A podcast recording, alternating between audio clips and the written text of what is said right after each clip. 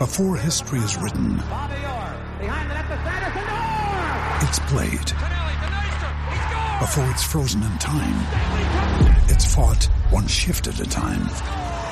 Before it's etched in silver, it's carved in ice. What happens next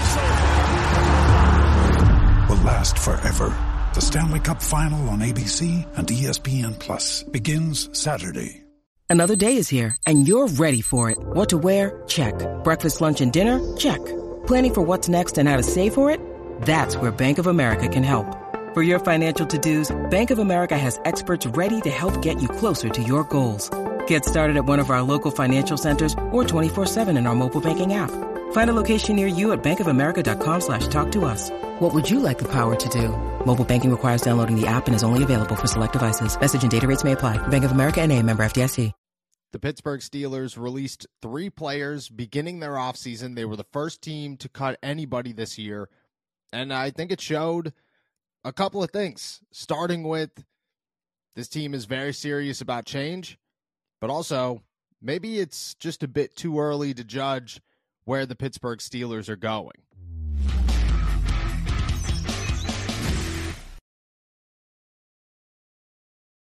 What's going on, everybody? I'm Noah Strackbein. Thank you for jumping on to Steelers to Go, your daily to go cup of Pittsburgh Steelers news and analysis. Find us on youtube.com slash all Steelers talkers. Subscribe anywhere you get your podcast. The Pittsburgh Steelers yesterday released Mitch Trubisky, Chuks Okorafor, and Pressley Harvin the third, clearing up roughly $12.7 million in cap space this season, getting them very close to that estimated 242 mark that they have to hit before free agency. And man, it looks like the Pittsburgh Steelers are wasting no time to sit around and say, okay, look it, it is time to make some changes. It is time to have a game plan. It is time to execute that game plan. And it feels like in years past, the Steelers were okay, well, we have to turn our attention to the NFL draft and the Senior Bowl and then the combine. And eventually we'll come up with a game plan on how to eliminate cap space and clear up enough money to go make some moves and we'll be fine. This year, it feels like the second that this season ended, there was no, well, we haven't gotten to that point in the evaluation process. Oh, we haven't gotten to that point in the evaluation process. It was, we're off and running. Meetings have happened. Coaching hires have happened. We will continue to work through our staff. But for right now, what we can do is clear enough space to know we can go make some moves. And they went out and they did that. And it was the easiest ones to make. Mitch Trubisky, everybody knew was going to be a cap casualty this offseason. And I get it. It was mutually agreed upon to part ways. And hopefully, as a, a guy, I, I liked Mitch Trubisky as a human being. He was a joy and a pleasure to speak with. And, you know, somebody who was always very respectful to the media and just to have a conversation with off the record. Always a good time. Hope he finds a new home. And I think the Steelers feel the same way. Chuks Okorafor paid way too much money to be on the bench. There was no way they were going to sit around and say, this guy is remaining with the team. It's time to move on. Easy answer. Pressley Harvin, bit of a shocker, I think, but a move that everybody saw coming or needed to see coming. Everybody preached to the masses hey, it is time to find a new punter. It is time to get over these woes. It is time to give up on the experiment that is not working for the Pittsburgh Steelers. And they wasted no time in saying, okay, yeah, we're going to go do that. I would expect more moves to come in names like Allen Robinson and Keanu Neal. Possibly Patrick Peterson is in that mix, depending on how they view him, but he could be later in the year. But the Steelers are going to make the moves necessary to go out and create enough space where not only do they meet the floor, but they also have enough money to make a splash or two and say, hey, look, we have holes to fill. We have to fill these holes. This is no longer we're just going to plug and play and find random guys and guys that we think, oh, well, they're good enough. They'll be here. They'll be starter capable.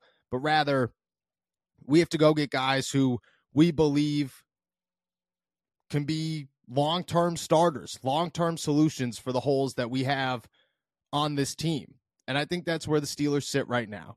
Is a couple of weeks ago, even a couple of days ago, you were sitting around talking about, eh, well, the Steelers, they're going to have to make a move at quarterback, but you don't know what that move is going to be. Everything kind of feels very Steelers like. This is a team that we know their history, we know how they operate. It's not going to be very exciting. It's going to be a lot of, come on, please do something big, but they're not going to do anything big. And then immediately the switch was, okay, they got rolling. And in years past, they wouldn't get rolling this hot. They wouldn't get rolling this easy. And you got to look at it and say, maybe this is a change. Maybe this is where the Pittsburgh Steelers begin to say, we have a plan that we are trying to execute, and that execution needs to start immediately.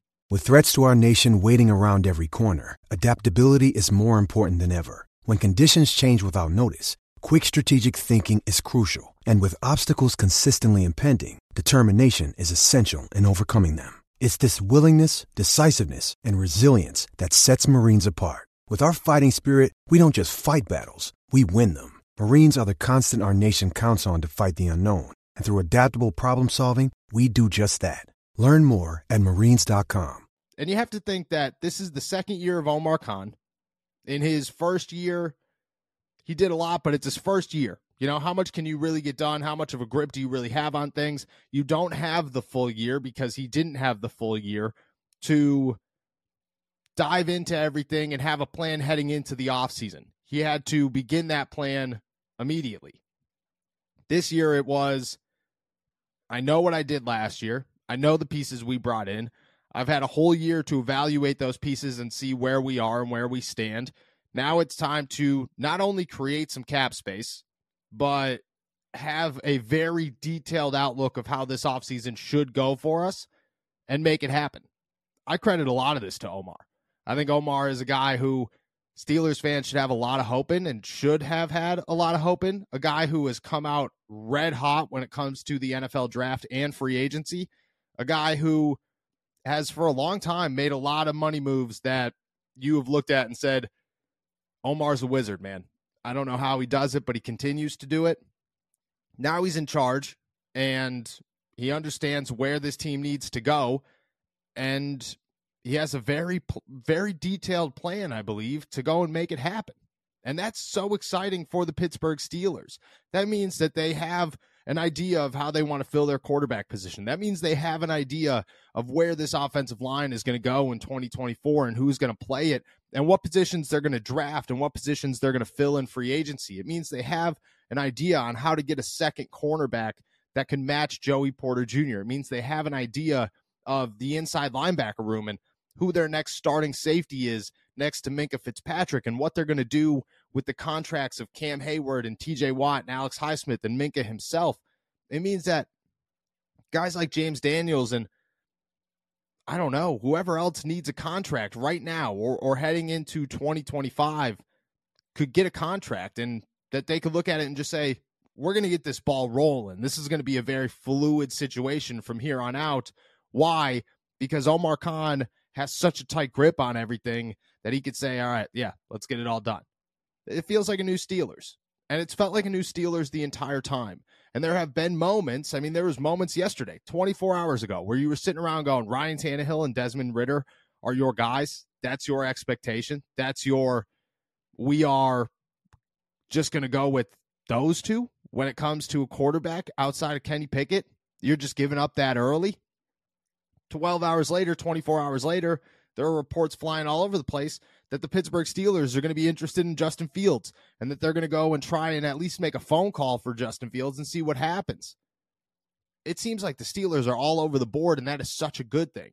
This is not a we're trying to make some nonsense happen. It is honestly the other way around, which is so exciting to be think about where you were a year ago, where the Pittsburgh Steelers were a year ago, and the conversations that you were having to other Steelers fans and just to those watching the Pittsburgh Steelers and the NFL in general.